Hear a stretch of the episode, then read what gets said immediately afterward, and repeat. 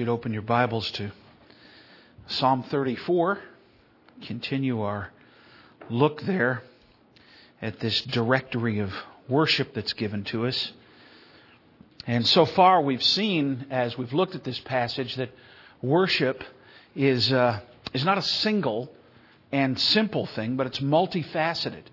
It's designed that way. And if we think about it, it really couldn't be any other way. It has to, it has to be something a little more complex. Man was made in the image of God. And being made in the image of God, uh, we're meant to glorify Him. But that glorying is done by revealing Him. And He's an infinite God. He has uh, infinite number of, of uh, attributes. We number some of them from Scripture but he's not limited by our minds. And, and if we're going to worship him aright, we've got to get some sense of all that's contained there and, and, and drink in the fullness of, of who he is. We must do justice in our worship to the one we're revealing by our worship. And that's supposed to be part and parcel of, of what we do when we gather on a Sunday morning like this, is that we, we take the time to focus on some of the realities and the glories of this great God and King. Worship has to rise to accommodate the glory of the one that we're actually worshiping. And stop and think about it for just a second. Everything about Him is wonderful. Everything about Him is laudable. Everything about Him is praiseworthy. There's nothing in our God that is defective or dark or that anyone needs to apologize for or that needs to be excused or hidden in any way. Sometimes people, uh, maybe you've been pressed into that corner. I, uh, a few years ago when the tsunami came, and of course, we call certain things like that acts of God. And, and I heard some who felt almost like they had to apologize for God. He needs no apology. Everything he does is holy and just and upright and true. And even when we consider the enemy who acts still in this sinful world, nevertheless under, under God's hand. And God never lets him go too far but only to accomplish what God will eventually bring absolute good and excellence out of. We don't have to apologize for our God. And yet, and yet sometimes, sometimes we might feel that way. There's nothing shameful in Him.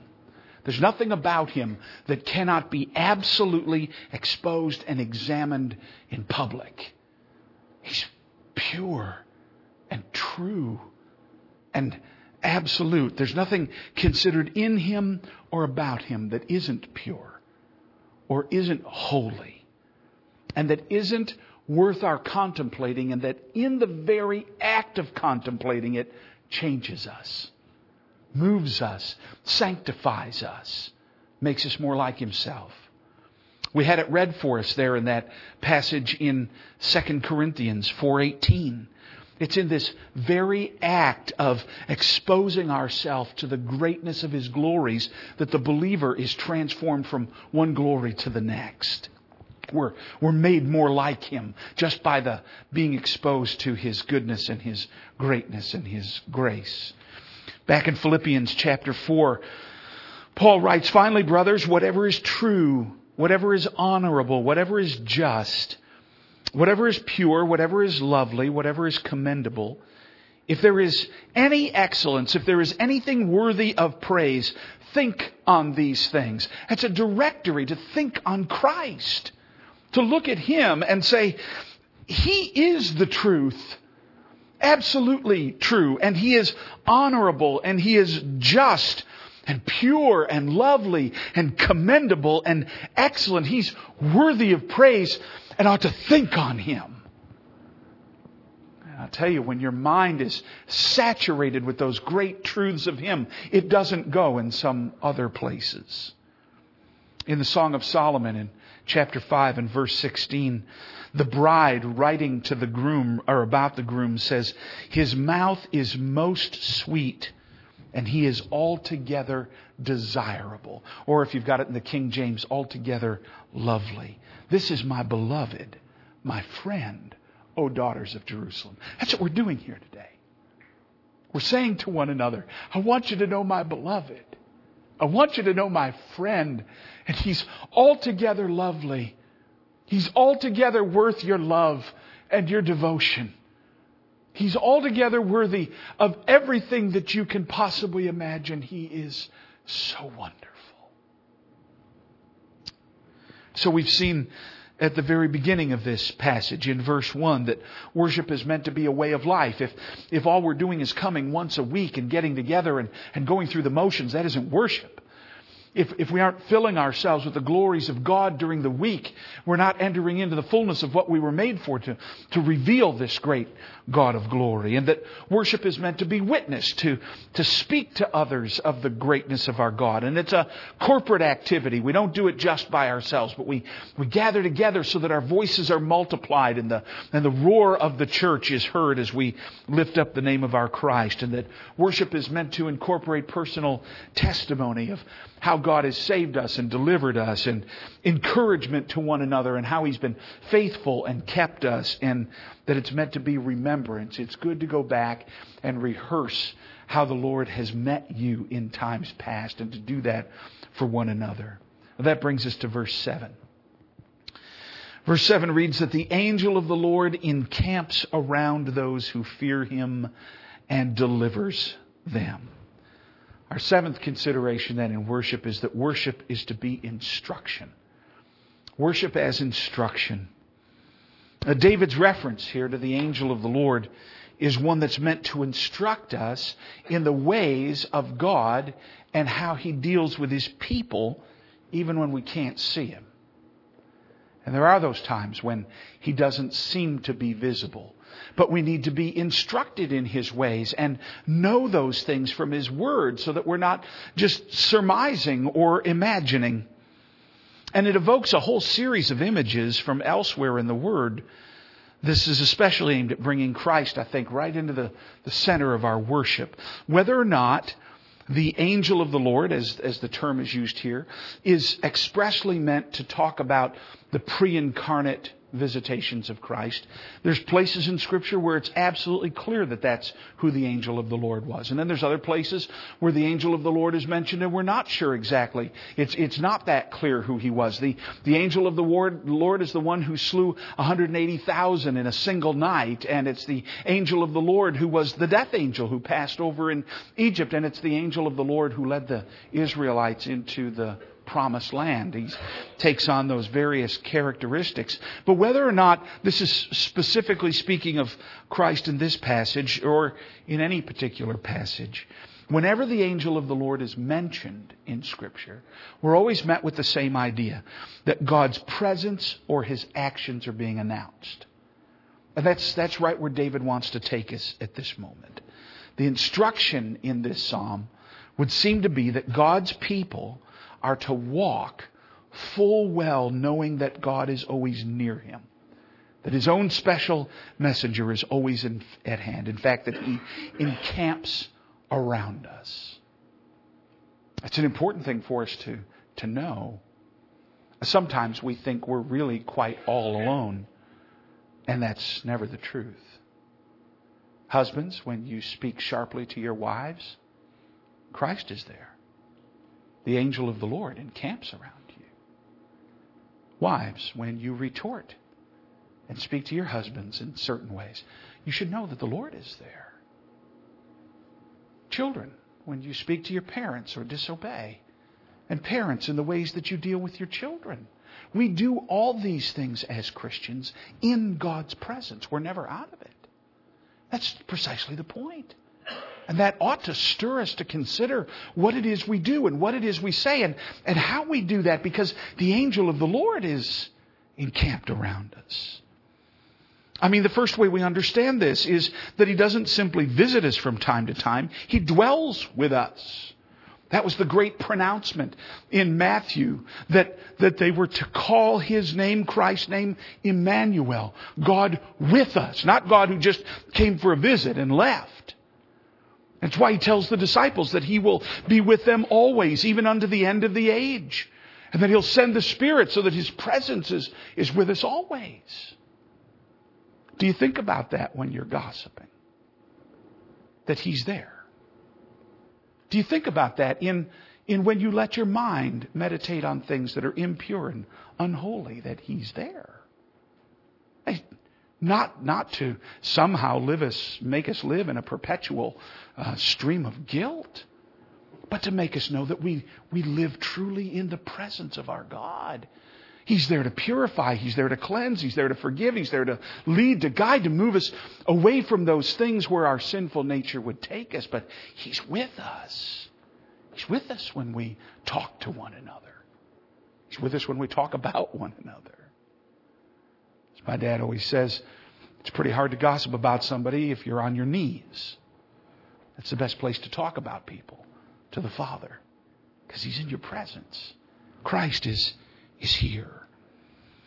He's, he's not simply visiting us, he, he dwells with us. But, but the second thing you need to see in this passage is an unusual phrase altogether.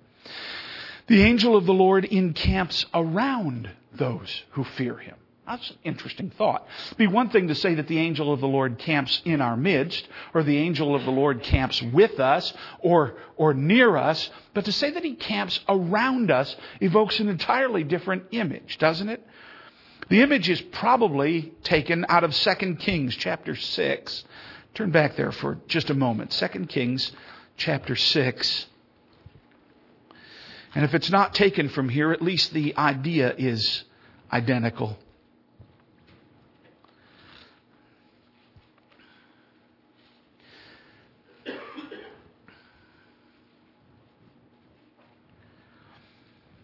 In chapter 6, picking up in verse 8. Once, when the king of Assyria was warring against Israel, he took counsel with his servants, saying, At such and such a place shall be my camp. But the man of God, that would be Elijah in this, or Elisha in this place, the man of God sent word to the king of Israel, Beware that you do not pass by this place, for the Syrians are going down there. And the king of Israel sent to the place about which the man of God told him, and thus he used to warn him so that he saved himself there more than once or twice. This was an ongoing thing.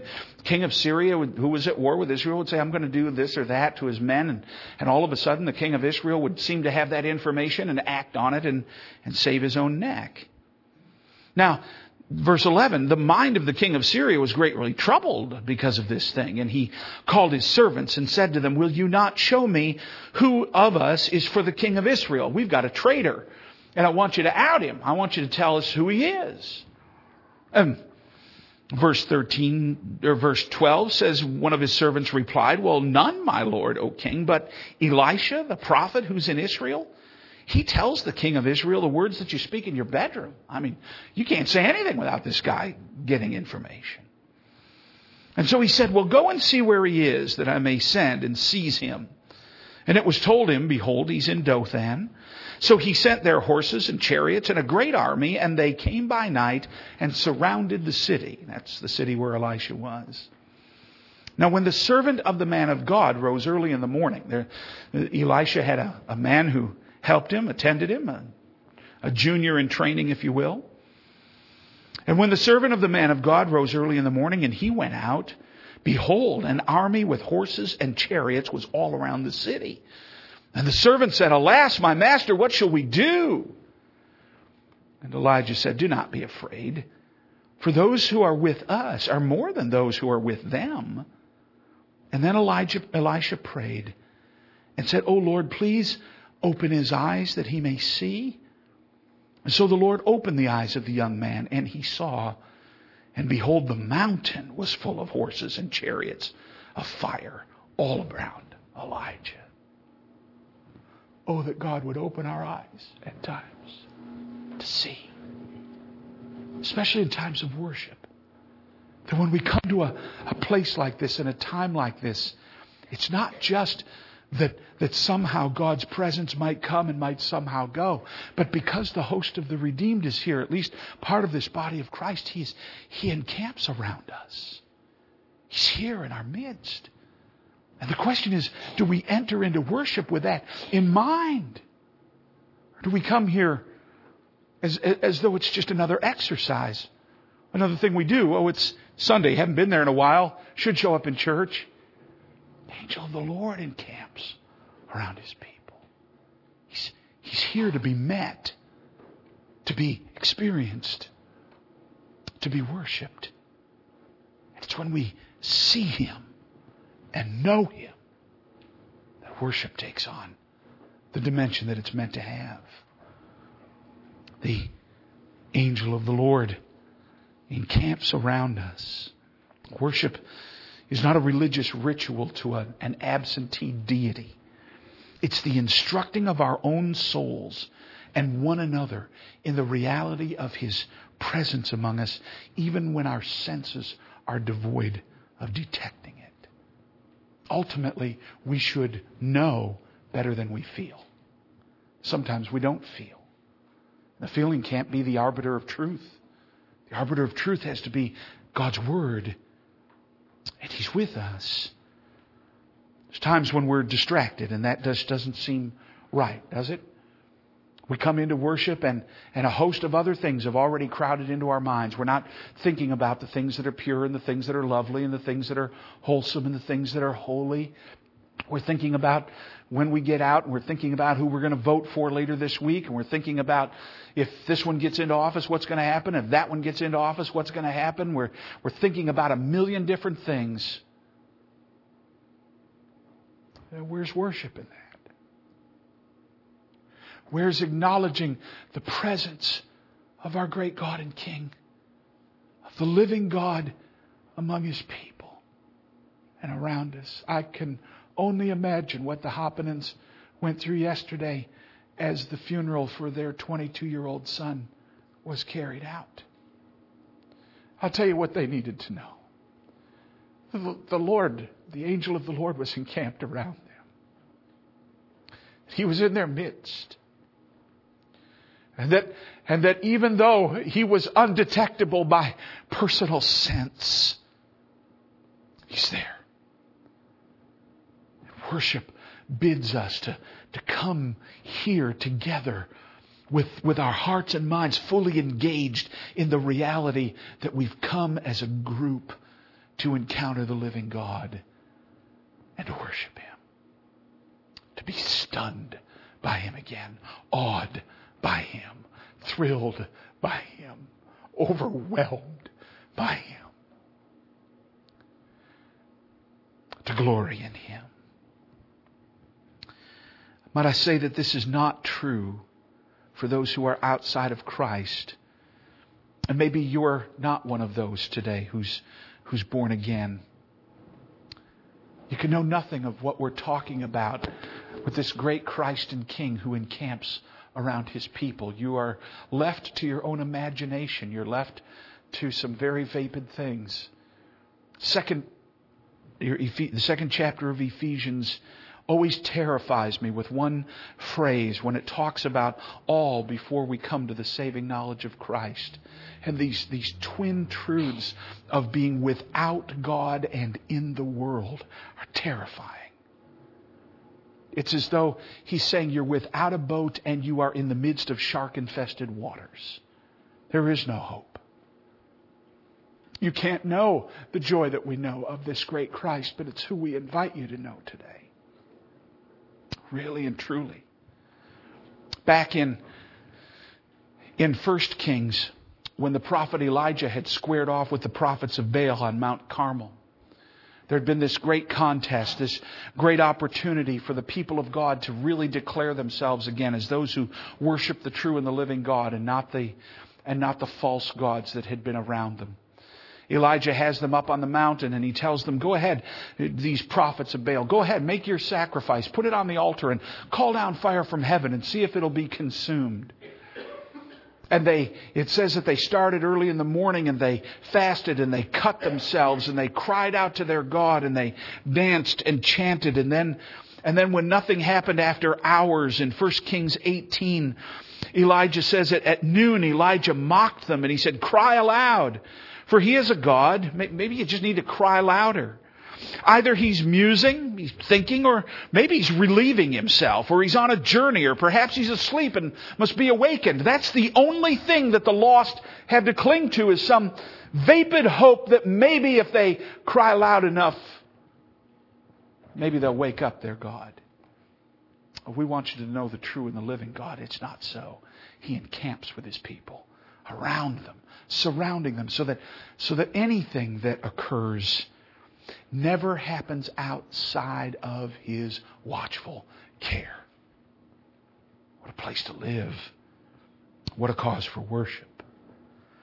That's what we do when we come and preach the word to one another is remind each other, instruct each other in this wonderful way of God with his people that he, he surrounds us and delivers us. And then there's verse 8. He moves from, from this instruction into this invitation. Worship is invitation. Oh, taste and see that the Lord is good. Blessed is the man who takes refuge in him. Now, this invitation has got to be understood in two ways at least. First, it is, especially in its context, a call to believers. And it's a call to you and me this morning as worshipers of God. It's a call to stir ourselves up to real Christian experience and not let mere theological knowledge or ritual take the place of genuine relationship with God. Taste and see are the words. Not just think about, not just theorize about, not just theologize about, but taste and see. And those of you that know Christ this morning, Christians, let me ask you, do you let the truth of God and His goodness and greatness still move you? Or have you grown cold and hard? Does He still move you? Does the, does the splendor and the spectacle of His death at Calvary still do something to you? Or is it just in the catalog of facts that you've stored away? Does His love still inflame your heart? Are you sensibly filled with gratitude for His blessings, or, or is it just lip service? Does your heart wound you when, you're, when you sin? Or do you, you simply say, well, you know, He died to take care of that, and, and that's fine, and let's move on? Does humility wash over your soul after you've come to a time of worship like this and you say, oh, How great is this God that I've come to see? Just remind you how glorious He is and, and what grace it took to save your soul. Or do you come to church and then leave as cold and as unmoved as you were before you got here? Do you stir yourself up to take hold of Him? Do you do you enter into the fullness of who He is? Do you taste Him when you come together? When you've, when you've left worship time together, do you grow more tender and more merciful?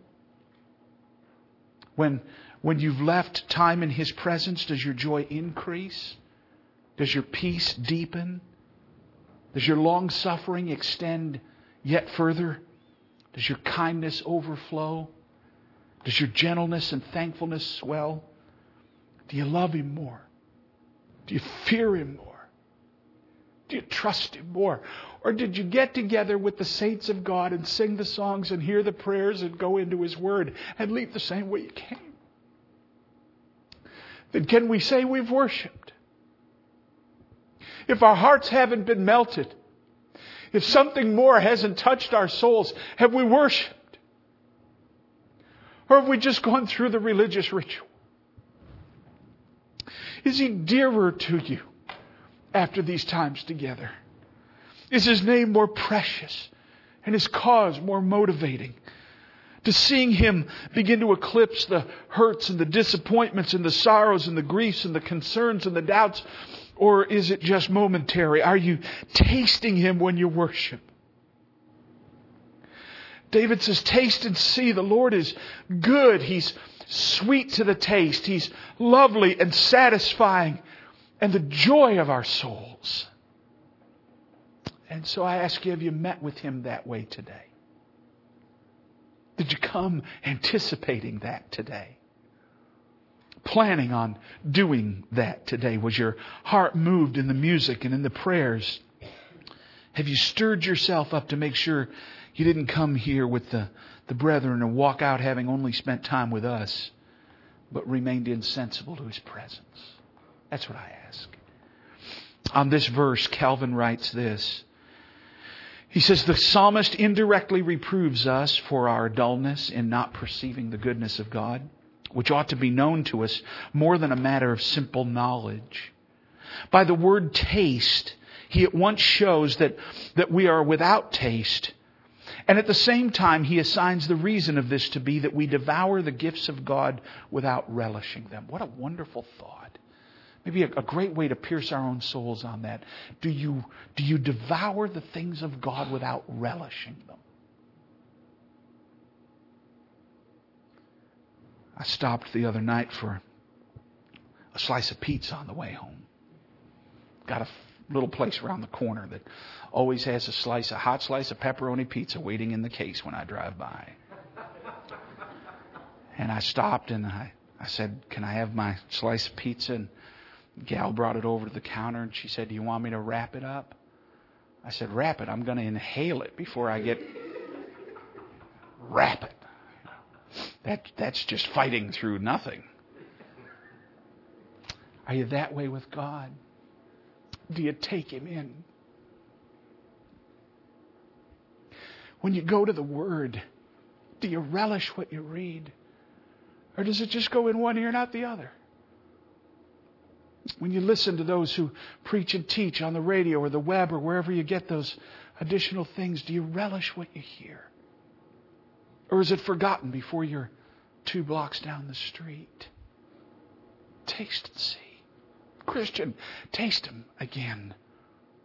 Experience Him again. Don't, don't just let all of this be relegated to some, to some theoretical place. Calvin continues that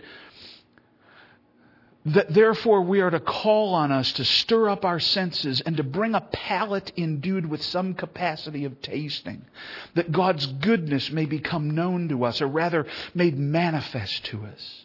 David's meaning, therefore, is that there's nothing on the part of God to prevent the godly, whom he particularly speaks of in this place, from arriving at the knowledge of his goodness by actual experience. For from this it follows that they are also infected with the common malady of dullness. This doctrine is confirmed by the promise immediately added that blessed is the man who trusts in, in him. For God never disappoints the expectations of those who seek his favor. Our own unbelief is the only impediment which prevents Him from satisfying us largely and bountifully with abundance of all good things. Oh, taste and see the Lord is good, Christian. Has it been a while since you've done that? Has it been a while since you've just immersed yourself in His goodness?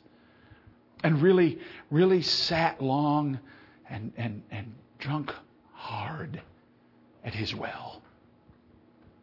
It's a good place for us to be. That's, that's what worship is about. To stir up the heart. John Flavel, one of my favorite of the Puritan writers, I want, I want you to hear, I want you to hear the heart of a man on fire for God. Just on, in flames. And see if this doesn't, doesn't make you want to draw to the same place. And make that determination that you're not going to just come to God's house and and be here and pass the time. He says, if, if every leaf and spire of grass, nay, all the stars and sands and atoms were so many souls and seraphims whose love should double within them every moment to all eternity, yet it would fall infinitely short of what is due his worth and excellency. Suppose a creature composed of all the choice endowments that ever dwelt in the best of men since the creation of the world, in, in whom you find a meek Moses and a strong Samson and a faithful Jonathan, a beautiful Absalom, a, a rich and wise Solomon. Nay, and add to this the understanding, strength, agility, splendor, and holiness of all the angels, it would amount but to a dark shadow of this incomparable Jesus. Whoever weighed Christ in a pair of balances? Who has seen the foldings and plates, the heights and depths of the glory that is in him? Oh, for such a heaven but to stand afar off and see and love and long for him while time's thread be cut and, the, and his great work of creation be dissolved. Oh, if I could yoke in among the throng of angels and seraphims and now glorified saints and could raise a new love song to Christ before all the world. I'm pained with wondering at new opened treasures in Christ. If every finger, member, bone, and joint were a torch burning in the hottest fire of hell, I would they could all send out love praises, high songs of praise forevermore to that plant of renown, to that royal and high prince, Jesus my Lord. But alas, his love swelleth me and finds no vent. I mar his praises. Nay, I know no comparison of what Christ is and what he is worth. All the angels and all the glorified praise him, not so much as in halves. Who can advance him or utter all his praise? Oh, if I could praise him, I would rest content to die for love of him. Oh, I would to God I could send in my praises to my incomparable well-beloved or, or cast my love songs of that matchless Lord Jesus over the walls that they might light in his lap before men and angels. But, but when I've spoken of him till my head rive, I've said nothing.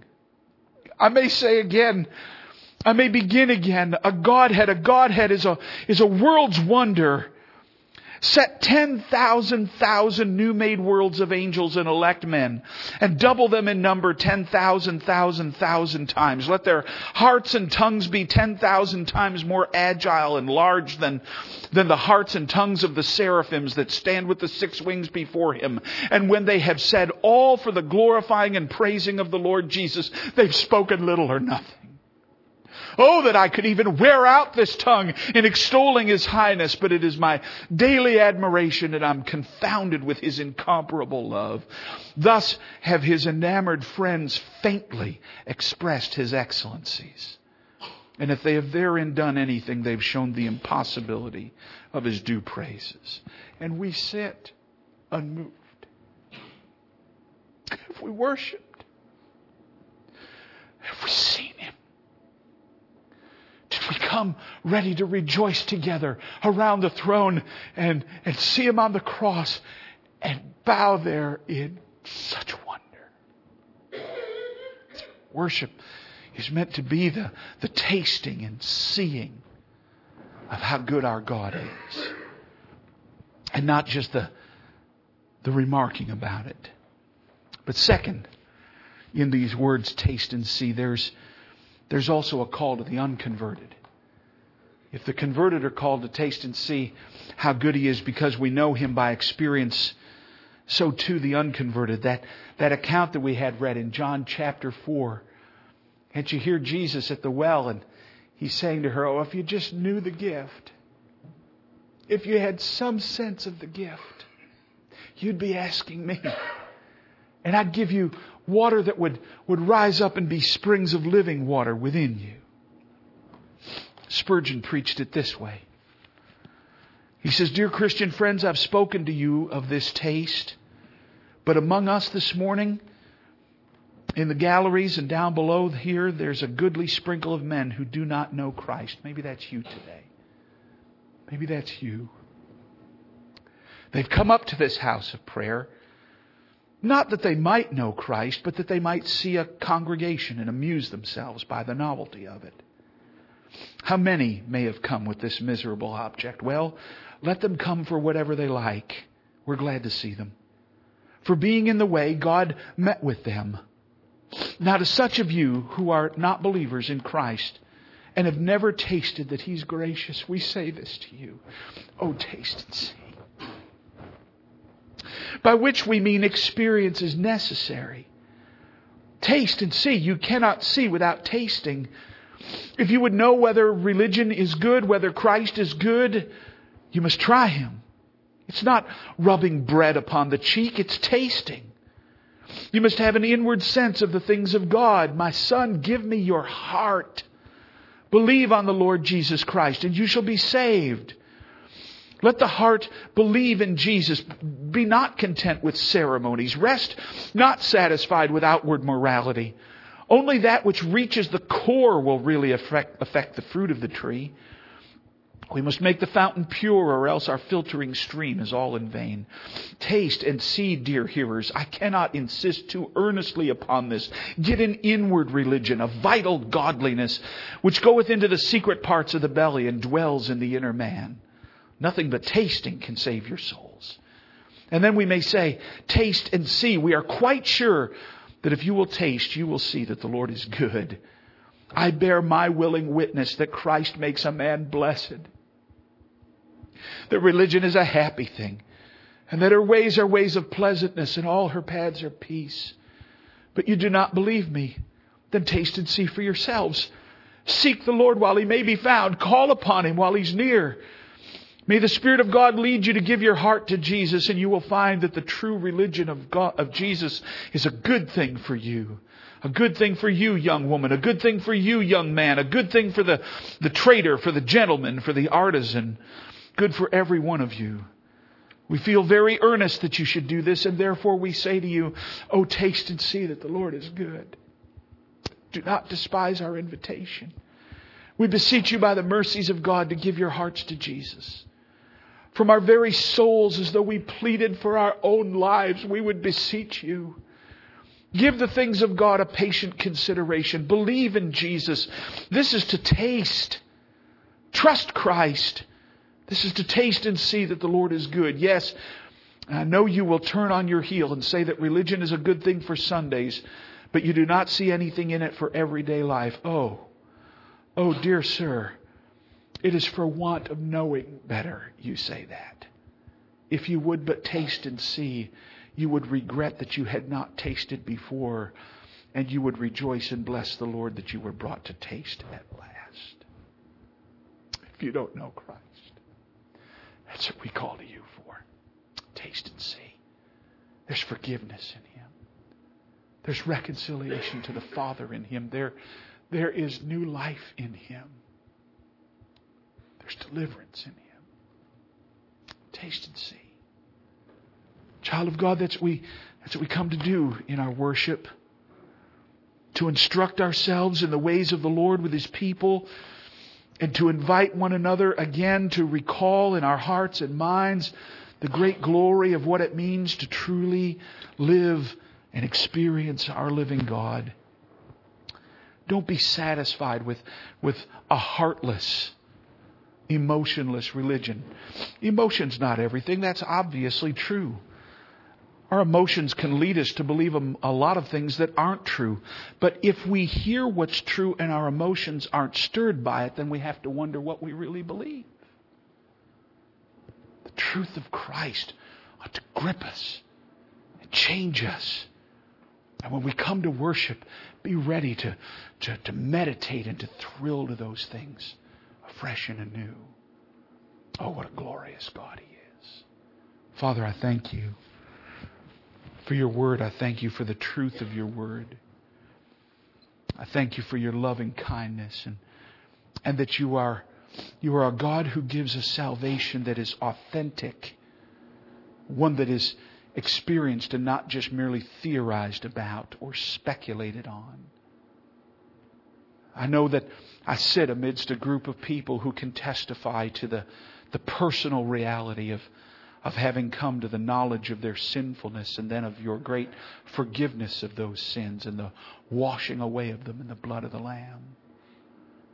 And I pray that, that as we look forward to days of worship in the future, that these seasons together won't, won't ever be times when we just go through the motions but that will recognize the deceitfulness of our own hearts and the need to be stirred up again to take hold of Christ in His fullness. To not be content with just thoughts, but to, to press on till we are consumed with Him. Lift our eyes and, and help us to see Him in more and more glorious ways till it's all we can talk about. And for any here, Father, who, who do not know you in your saving grace, oh, may today be the day. Oh, would you, would you pierce their hearts through? Don't let them leave here the way they came in. You've been so gracious to me, so gracious to a, a host here. Show them great grace this morning too. Open their eyes to the, the depths of their sin and lostness. And then lift their eyes to the cross of Calvary. Oh, let Christ be all in all to them today. We want to taste you. We want to see you. We want to know you in the fullness of which you mean that for us. And we plead those things in Christ's precious name. Amen.